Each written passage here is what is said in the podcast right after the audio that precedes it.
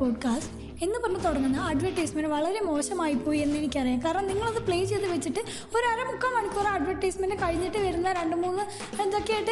I know that is bore പക്ഷേ അതവിടെ ഇരിക്കട്ടെ. ഒരു മാന്യതയ്ക്ക് വേണ്ടിയിട്ട്.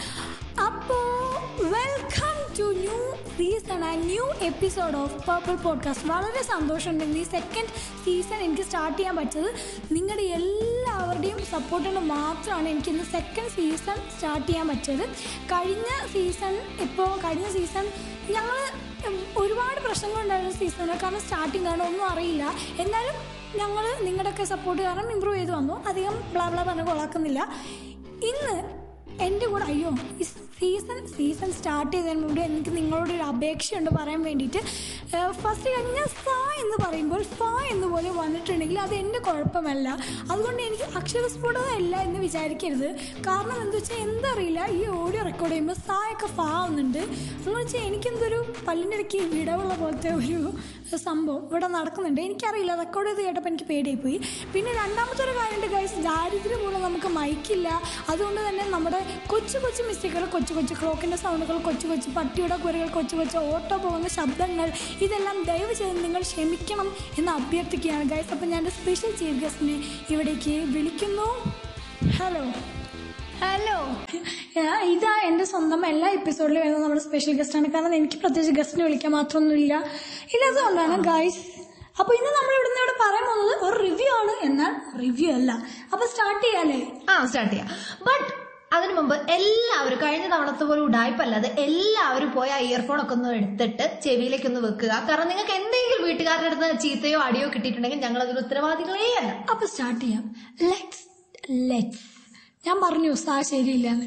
Let's talk about sex baby ഇത് സോറി ഞാൻ ടൈറ്റിൽ മാറ്റി. ലെസ് സ്റ്റോറീസ് എന്ന് ഞാൻ ടൈറ്റിലാക്കി ഓക്കെ സോ എല്ലാവരും ഇയർഫോൺസ് ഒക്കെ എടുത്തു എന്ന് പ്രതീക്ഷിക്കുന്നു. സോ അഞ്ചു ഒരു ഇൻട്രോ പറഞ്ഞു? തുടങ്ങാം. രണ്ട് മൂന്ന് മിനിറ്റ് ആയി. ആ ഓക്കെ സോ ഞാൻ നിങ്ങൾ എല്ലാവരും കണ്ട പാടാണല്ലോ ലെസ് സ്റ്റോറീസ് നമ്മുടെ നെറ്റ്ഫ്ലിക്സ് നിങ്ങൾ എല്ലാവരും കണ്ടോ എന്ന് ഞാൻ ഒരു ദിവസം വെറുതെ ഇരുന്നപ്പോൾ തുറന്നു നോക്കിയ ഒരു പടമാണ് ലെസ്റ്റ് സ്റ്റോറീസ് ഒന്നും പറയരുത്. കാരണം രാധിക അപ്റ്റല്ല പുള്ളിക്കാരന്റെ പേരെന്തായിരുന്നു? മറ്റേ മറ്റേ മറ്റേ കബീർ സിംഗിലെ പ്രീതി. പ്രീതി പ്രീതി. ആ പുള്ളിക്കാരന്റെ ശരിക്കുള്ള പേര് കൈറ അദ്വാനി. കൈറാർ അതെ ആ പുള്ളിക്കാരി ഈ ഇൻസ്റ്റാഗ്രാമിൽ ചെറിയ ചെറിയ ഫീൽഡ് പുള്ളിക്കാരിന്റെ കുൽസിത പ്രവർത്തനമൊക്കെ കണ്ടിട്ടാണ് ഗൈസ് ഇവിടെ അത് പോയി കണ്ടത്. ഞാനും അങ്ങനെ തന്നെയാണ് ഭൂരിഭാഗം പേരും അങ്ങനെ തന്നെ ആയിരിക്കും പോയിട്ടുണ്ടാവല്ലേ? അതെ അതെ. സോ ആദ്യം തന്നെ കാണാത്ത ആരും ഉണ്ടാവില്ല എനിക്ക് നല്ല നിങ്ങൾ ആ ഒരു അവൾ റെഡ് സാരി ഇട്ടിട്ട് ഒരു സീൻ എല്ലാവരും കണ്ടാണല്ലേ? അത് കണ്ടിട്ടാണ് ഞാൻ കാണാൻ പോയത്. ബട്ട് ആക്ച്വലി ഞാൻ ഈ പടം കണ്ടപ്പോൾ ഈ പടം എന്നെ ഞെട്ടിച്ച് കളഞ്ഞു.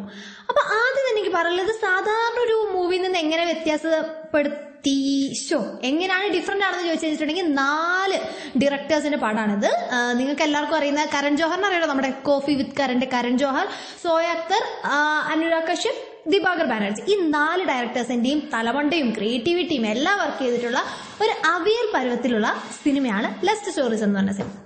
ആദ്യം തന്നെ ഫേസ്റ്റ് പടം. ഇതാണ് എനിക്ക് ഏറ്റവും ഇഷ്ടപ്പെട്ട പടം. ഇതിൽ ഞാൻ ഈ അടുത്ത കാലത്തൊന്നും ഇത്രയും വലിയൊരു സൈക്കോനെ കണ്ടിട്ടില്ല എന്ന് വേണമെങ്കിൽ തന്നെ പറയാം. ഇതിലെ നായികയായ രാധികാപ്തെ. രാധികാപ്തേനെ എല്ലാവർക്കും അറിയാലോ? ഒരു അടിപൊളി ആക്ട്രസ് അല്ലെ?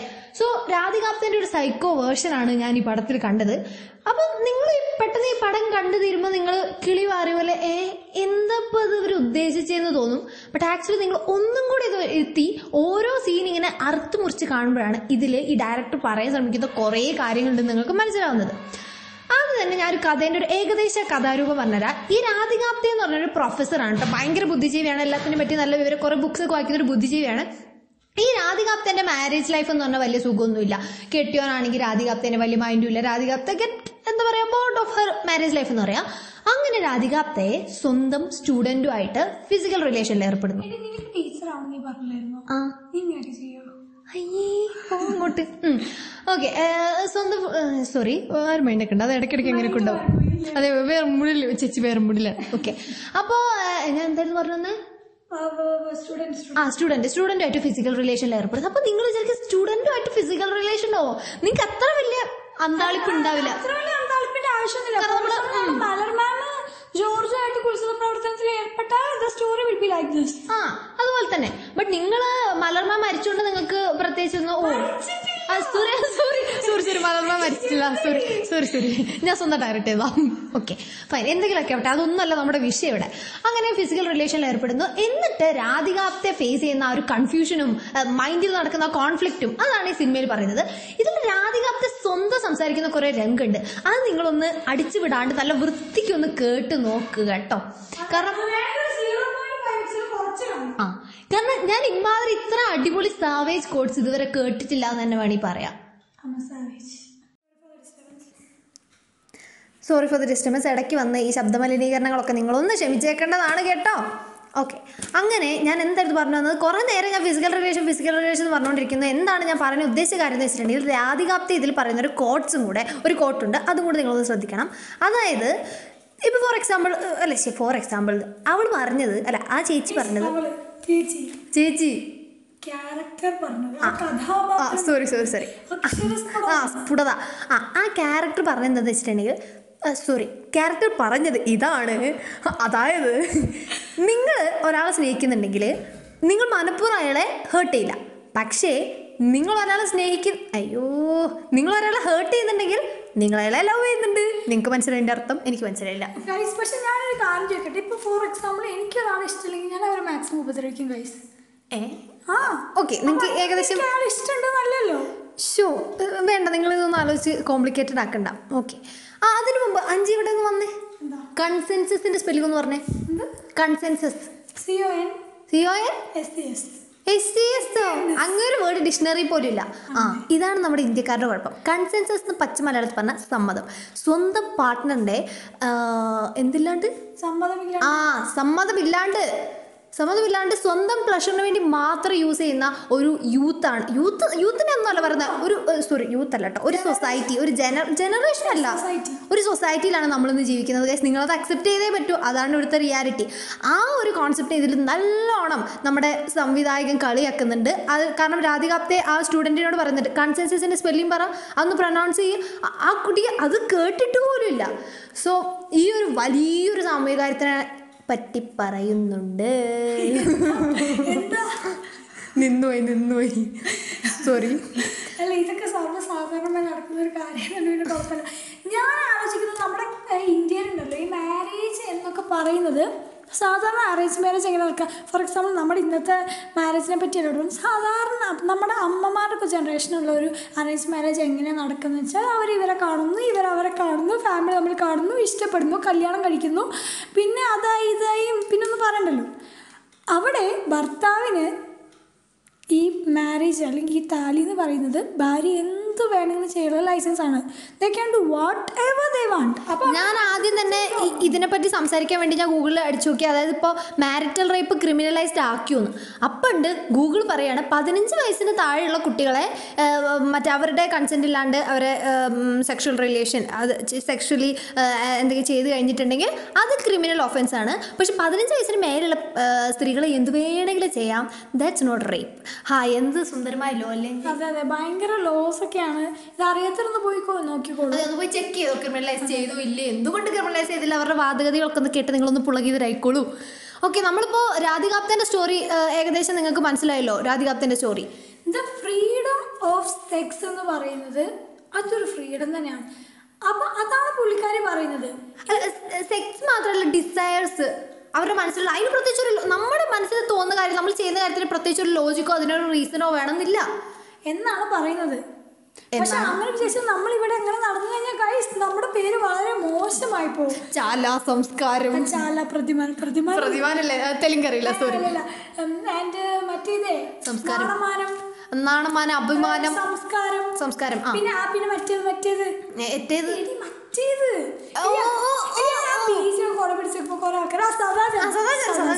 മറക്കരുത് നിങ്ങൾ ആരും മറക്കരുത് ഇത്ര ഇത്രയും സദാചാരമൊക്കെ ഉള്ള സ്ഥലങ്ങളിലാണ് പറയുന്നില്ല എന്നെ കൊണ്ടൊന്നും പറയിപ്പിക്കരുത്. ഓക്കെ ഓക്കെ നമ്മൾ കുറച്ച് കത്തി കയറി എന്നാണ് തോന്നുന്നത്. നെക്സ്റ്റ് സ്റ്റോറി കുറച്ച് സാഡ് സ്റ്റോറിയാണ് കേസ് നമ്മൾ ഏഷ്യാനെറ്റിലും സൂര്യയിലൊക്കെ കാണുന്ന പോലെ ഒരു സീരിയൽ മാതിരി സ്റ്റോറിയാണ് ദേഹേ അല്ല മറ്റേ മറ്റേ മ്യൂസിക് ഇട്. ഇത് ഒരു വേലക്കാരിയുടെ കണ്ണീർ കഥയാണ് നാഗമില്ല അല്ല നീയൻ മോഹവല്ലി എന്നൊക്കെ പറഞ്ഞ് ഒരു ചെറുക്കൻ ഈ ഫോർ എക്സാമ്പിൾ സെക്കൻഡ് സ്റ്റോറിയാണ് ഗൈസ് ഞങ്ങൾ ഇങ്ങനെ അവിടുന്ന് ഇവിടുന്ന് പേർക്കാണ് കഥ ഞാൻ പറയാണ്. ഈ കഥ എന്ന് വെച്ചാൽ ഇതിന്റെ ഡയറക്ടർ ആരാന്ന് വെച്ചാൽ ഡയറക്ടറിന്റെ പേരെന്താണ്? സോയ അക്തർ. സോയ അക്തർ. ഇത്രയും വലിയ വലിയ പേരുകളൊന്നും എന്റെ തലയിൽ കയറാത്തതുകൊണ്ടാണ് ഞാൻ വേറെ Akhtar Zoya Akhtar is a girl girl അതെ so പുള്ളിക്കാരിയുടെ സ്റ്റോറിയാണ് നമ്മൾ ആദ്യം നമുക്കൊരു കൺഫ്യൂസ്ഡ് ആയിപ്പോയി. എന്താണ് ഇവിടെ സംഭവിക്കുന്നത്? ആദ്യം തന്നെ ചെറിയൊരു എയ്റ്റീൻ പ്ലസ് സീനൊക്കെ ആയിട്ടാണ് ഇത് സ്റ്റാർട്ട് ചെയ്യുന്നത്. ആൻഡ് ഒരു ചെക്കൻ ഒരു പെണ്ണ്. ഒരു ചെക്കൻ പെണ്ണ്. അപ്പോൾ ഗേ മനസ്സിലായില്ലേ? ഒരു ചെക്കൻ ഒരു പെണ്ണ്. അവർ നമ്മളിൽ ഒരു ബെഡ്റൂം സീനാണ് കേസ് കാണിക്കുന്നത്. അതിൽ നമുക്ക് കുറച്ച് കഴിയുമ്പോൾ മനസ്സിലാവുന്ന ഒരു കാര്യം എന്ന് വെച്ചാൽ ഈ പെണ്ണ് അവിടുത്തെ വേലക്കാരിയാണ് ഗൈസ് എല്ലാ നമ്മുടെ മലയാളം സീരി സീരിയൽ കാണാറുണ്ട് സിനിമയിൽ കാണാറുണ്ട്. ഫോർ എക്സാമ്പിൾ വേലക്കാരി ഒരു സെറ്റപ്പാണ് അതുപോലെ തന്നെയാണ് ഇവിടെയും കാണിക്കുക. സാധാരണ ഒരു സീരിയസ് സ്റ്റോറി പക്ഷേ ട്വിസ്റ്റ് ഉണ്ട് കൈസ് നിങ്ങൾ അത് വേണം ചിന്തിക്കാൻ. അപ്പോൾ സ്റ്റോറി എന്താണെന്ന് വെച്ച് കഴിഞ്ഞാൽ സ്റ്റോറി എന്താണെന്ന് വെച്ച് കഴിഞ്ഞാൽ സിമ്പിൾ സ്റ്റോറിയാണ് ഈ പുള്ളിക്കാരി ഇവർ രണ്ടുപേരും ഒറ്റയ്ക്കാണ് ഈ വീട്ടിൽ നിൽക്കുന്നത് ഇവർ തമ്മിൽ ഒരുപാട് ഫിസിക്കൽ റിലേഷൻഷിപ്സ് ഒക്കെ ഉണ്ടായിട്ടുണ്ട്. അത് വീട്ടുകാർക്കൊന്നും അറിയില്ല. ഈ വീട്ടുകാരുടെയും നാട്ടുകാരുടെയും മുന്നിൽ ഈ കുട്ടി ഒരു മാന്യനായിട്ടുള്ള ഒരു പുരുഷനാണ്. അപ്പോൾ ഈ മാന്യനായിട്ടുള്ള പുരുഷന് ഒരു കല്യാണ ആലോചന വരികയാണ്. ഈ കല്യാണ ആലോചന വരുന്നത് വെച്ചാൽ സാധാരണ നമുക്ക് കല്യാണ ആലോചനയെ കുറിച്ച് ഇതുണ്ടല്ലോ. എന്താ പറയുക ഒരു ക്രൈറ്റീരിയാസ് നല്ല വെളുത്ത കുട്ടി നല്ല നല്ല വിദ്യാഭ്യാസം അടക്കവും ഒതുക്കവും ഉള്ള കുലസ്ഥിര കുട്ടി വരികയാണ്. ആ സമയത്ത് ഈ വേലക്കാരി ഫോർ സമയം എനിക്ക് തോന്നുന്നോട് നീലത്താമര ഫിലിമില്ലേ ആ, നീലത്താമര ഏകദേശം ആ പെണ്ണിനും ഇങ്ങനെ മോന്ത വെറുപ്പിക്കല കേസ് ആ എപ്പോഴും മോന്ത വെറുപ്പിച്ചിരിക്കാറ് ആ ഒരു ഒരു വൈബാണ് കേട്ടോ നീലത്താമര ഫിലിമിന്റെ വൈബാ അപ്പോൾ ആ ഒരു പുള്ളിക്കാരിങ്ങനെ വരികയാണ്. അപ്പോൾ ഇവരുടെ കല്യാണം കല്യാണം കല്യാണം നിശ്ചയിക്കുന്ന ഒരു സ്ഥലമാണ് വരുന്നത്. അപ്പോൾ ഇവിടെ കല്യാണം നടക്കുന്നൊന്നും പറയുന്നില്ല. ഇവ- ഇവളിങ്ങനെ നോക്കുന്നുണ്ട്. ഇവൾ ഭയങ്കര അസൂയയോട് നോക്കുന്നുണ്ട് ഈ ചെക്കനെയും ഈ പുതിയ പെണ്ണിനെയൊക്കെ. അപ്പോൾ ഇവളുടെ മനസ്സിൽ കൂടെ ഒരുപാട് കാര്യങ്ങൾ പോകുന്നുണ്ട്. അതെന്താണെന്ന് നമുക്ക് പ്രത്യേകിച്ച് പ്രൊഡിക്റ്റ് ചെയ്യാൻ പക്ഷേ ട്വിസ്റ്റ് ഇവിടെയാണ് വരുന്നത്. ഈ പെണ്ണ് വൈകുന്നേരം പോകാൻ നേരത്ത് അവിടുത്തെ അമ്മ പറയുന്നുണ്ട് കുറച്ച് സ്വീറ്റ്സ് ഉണ്ട് വീട്ടിലേക്ക് എടുത്തുകൊണ്ട് എന്നൊക്കെ പറയുന്നുണ്ട്.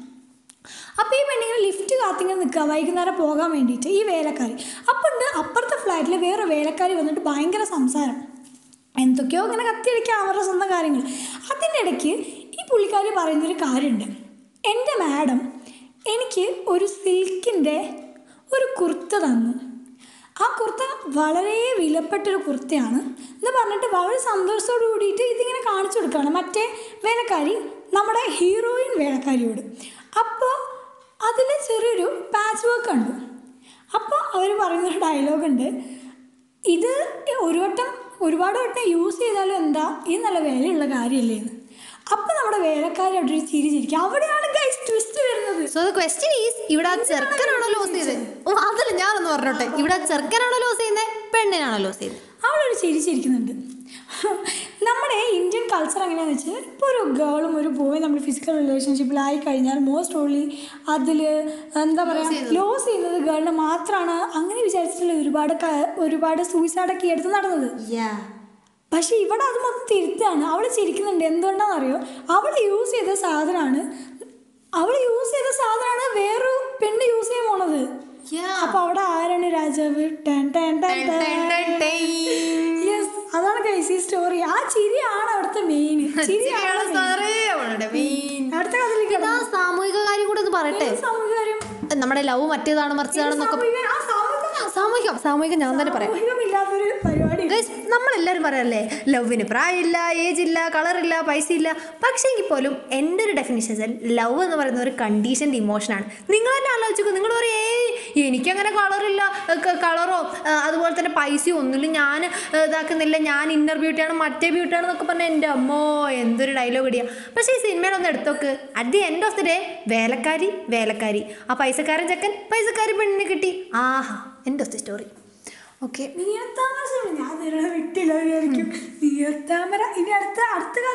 ആ അടുത്ത കഥ. അടുത്ത കഥ സത്യമായിട്ട് ഞാൻ കൂർക്കം വലിച്ച് കണ്ട ഒരു പടം പടമാണ് ഞാൻ പക്ഷെ എനിക്ക് കഥ എന്താന്ന് മനസ്സിലായി.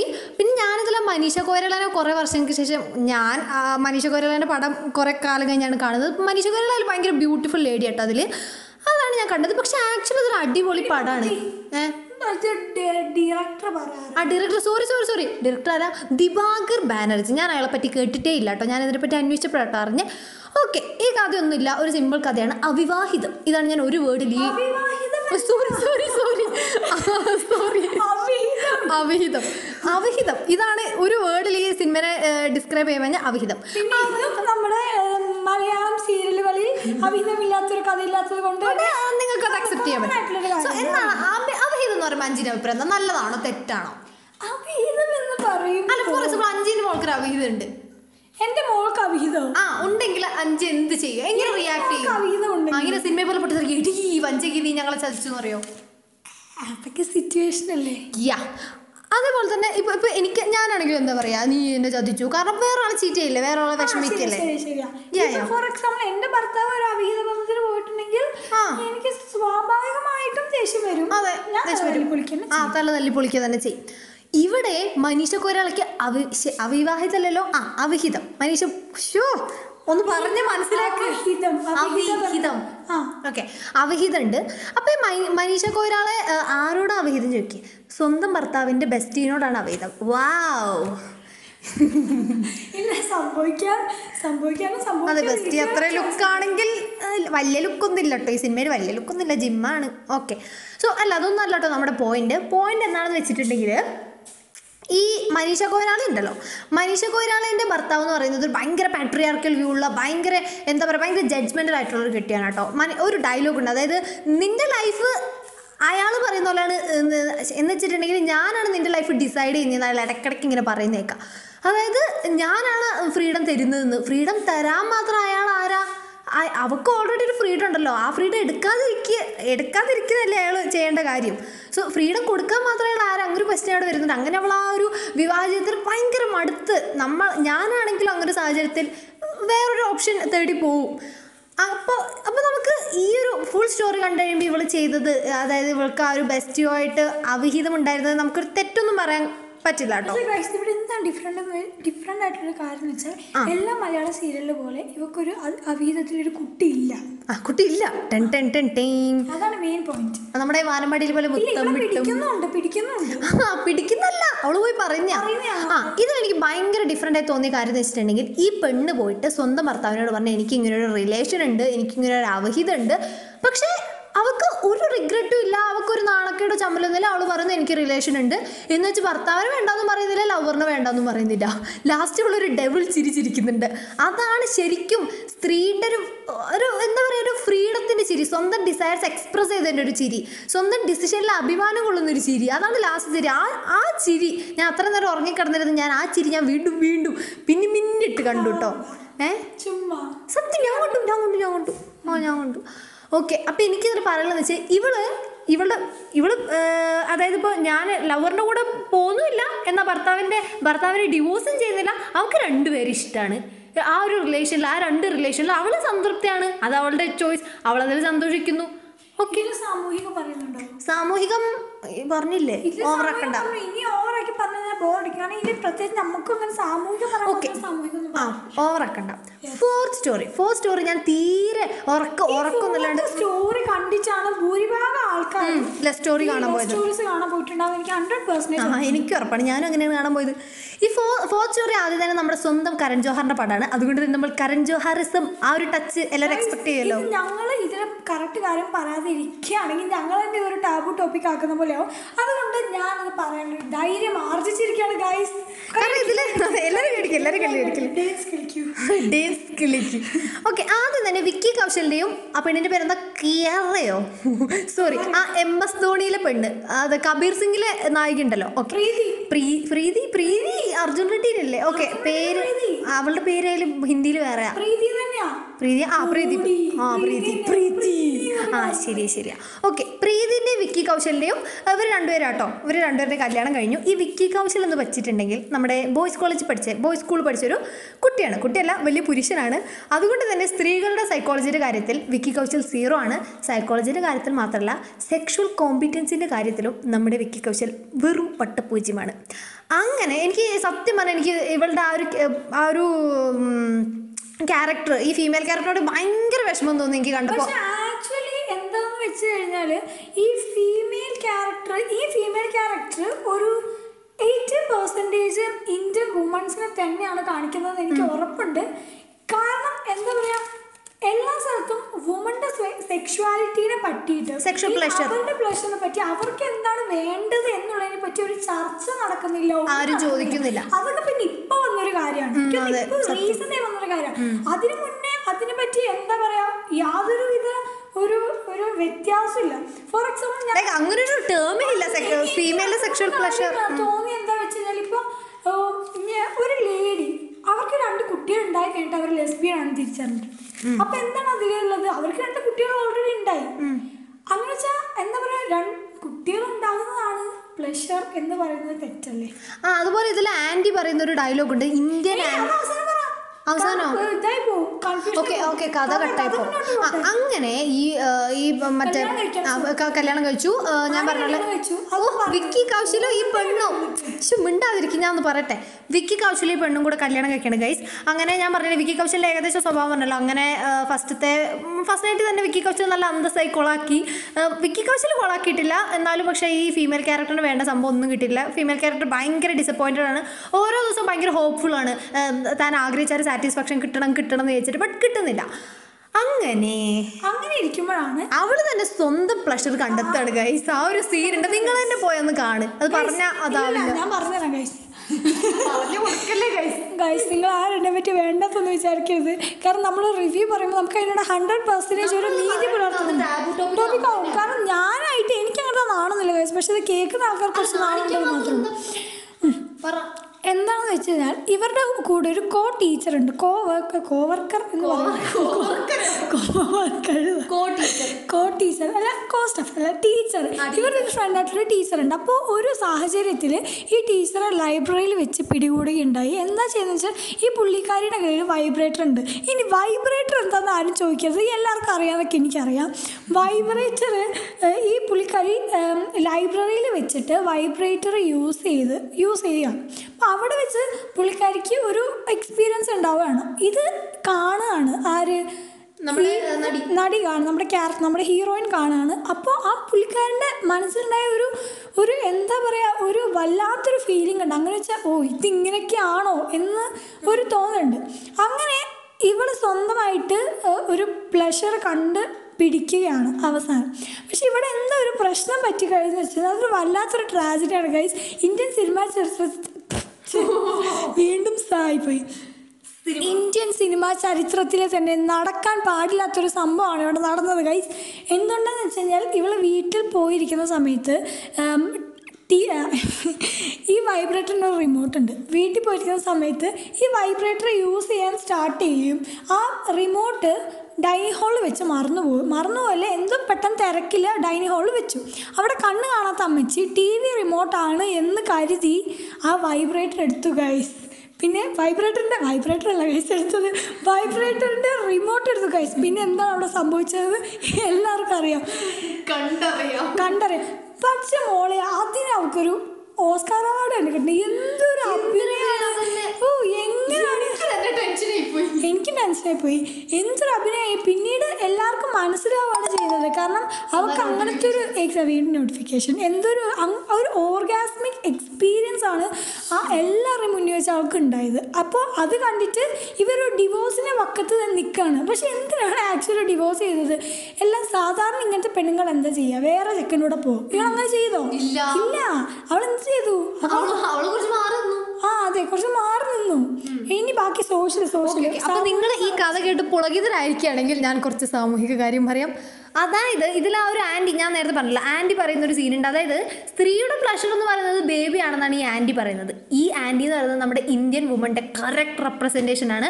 അപ്പോൾ ഈ ഒരു ഡയലോഗ് കേൾക്കുമ്പോൾ നമ്മുടെ നായകൻ ഇങ്ങനെ മിണ്ടാതെ വായും പൊളിച്ച് നിൽക്കുന്നുണ്ട് കേട്ടോ. അപ്പോൾ ഞാൻ ചോദിച്ചത് എന്താ ഇവിടെ മിണ്ടാതിരിക്കുന്നത് അപ്പം തന്നെ പറഞ്ഞൂടെ സ്ത്രീയുടെ പ്ലഷർ എന്ന് പറഞ്ഞാൽ ബേബി മാത്രമല്ല എന്ന് വാ തുറന്ന് പറഞ്ഞൂടെ. പക്ഷെ ഇവളിത് പറയുന്നില്ല. എന്തുകൊണ്ട്? പറയരുത്. സോറി ക്യാരക്ടർ കഥാപാത്രം. കഥാപാത്രം എന്ന് പറയുന്നില്ല. ഇതൊരു വളരെ വലിയൊരു സാമൂഹിക കാര്യം തന്നെയല്ലേ? അല്ലേ? ബേബി ആണോ ഒരു സ്ത്രീയുടെ ഒരു സ്ത്രീയുടെ ഏറ്റവും വലിയ പ്ലഷർ എന്ന് പറയുന്നത് ബേബി മാത്രമാണോ? അഞ്ചി ഇവിടെ ഒന്ന് വാ. ബേബി മാത്രമാണോ? അല്ല. ആ ബേബി മാത്രല്ല പിന്നെ പിന്നെ ബാക്കി സാമൂഹികം ആ ഇത് ഇത് ഇതാണ് സാമൂഹികം അതി സാമൂഹികം കേട്ടത്. ഗൈസ് അല്ല എനിക്ക് ഇനി ഒരു സാമൂഹിക പറയാനുണ്ട്. എന്താന്ന് വെച്ചിട്ടുണ്ടെങ്കിൽ നമ്മളെല്ലാവരും ഉള്ളിൽ നിന്ന് വരട്ടെ. ആ ഉള്ളിൽ നിന്ന് തന്നെ വരുന്നേ. നമ്മളെല്ലാവരും പ്ലസ് ടുവിൽ ബയോളജി സോറി ബയോ ഇപ്പം നിങ്ങൾ ബയോളജി പഠിക്കാത്തവരാണെങ്കിൽ നിങ്ങളുടെ ഫ്രണ്ട്സിൽ നിന്ന് കുറേ കേട്ടതാണല്ലോ ബയോളജി ടെക്സ്റ്റിൽ ഇതുണ്ട് മണ്ണാകട്ട ഉണ്ട് എന്നൊക്കെ പറഞ്ഞു. ഞാനൊരു സയൻസ് സ്റ്റുഡന്റ് ആണ്. ഞാൻ ഈ ഒരു ചാപ്റ്റർ പഠിച്ചപ്പോൾ എനിക്ക് ഒരു കുന്തം മനസ്സിലായില്ല. ആ ഇംഗ്ലീഷ് വായിച്ചിട്ട് ഞാൻ എന്റെ ട്രാൻസ്ലേഷൻ നോക്കിയിട്ട് പോലും എനിക്ക് ഒരു കുന്തം മനസ്സിലായില്ല. ഇതിൽ നിന്ന് മനസ്സിലാവാത്തത് എനിക്ക് സെക്സ് എഡ്യൂക്കേഷൻ സീരീസ് കണ്ടപ്പോൾ നല്ല പച്ച വെള്ളം പോലെ മനസ്സിലായി. അപ്പോൾ എനിക്ക് പറയാനുള്ളതെന്ന് വെച്ചാൽ ഇപ്പം ഞാൻ സെക്സ് എഡ്യൂക്കേഷൻ സീരീസ് ആദ്യം കാണാൻ പോയപ്പോൾ എന്റെ ഫ്രണ്ട്സൊക്കെ കുറേ കളിക്കും "ഉം, ഉം, നിന്റെ മനസ്സിലിപ്പോൾ എന്താണെന്ന് മനസ്സിലായി എന്നൊക്കെ എനിക്ക് മനസ്സിലായി. അപ്പോഴേ എനിക്ക് മനസ്സിലായി ഈ ഒരു ടോപ്പിക് എന്ന് പറയുന്നത് എത്രമാത്രം ടാബ് ആയിട്ടൊരു ടോപ്പിക്കാണ് നമ്മുടെ നേഷൻ എന്ന് എനിക്ക് മനസ്സിലായി. അപ്പം സാധാരണയായിട്ട് നമ്മുടെ നമ്മൾ നമ്മൾ ഇതൊക്കെ ഇത്ര ഇതൊക്കെ ഇത്ര വലിയ കാര്യമായിട്ട് എടുക്കുന്നതാണ് ഇവിടുത്തെ ഏറ്റവും വലിയ പ്രശ്നം.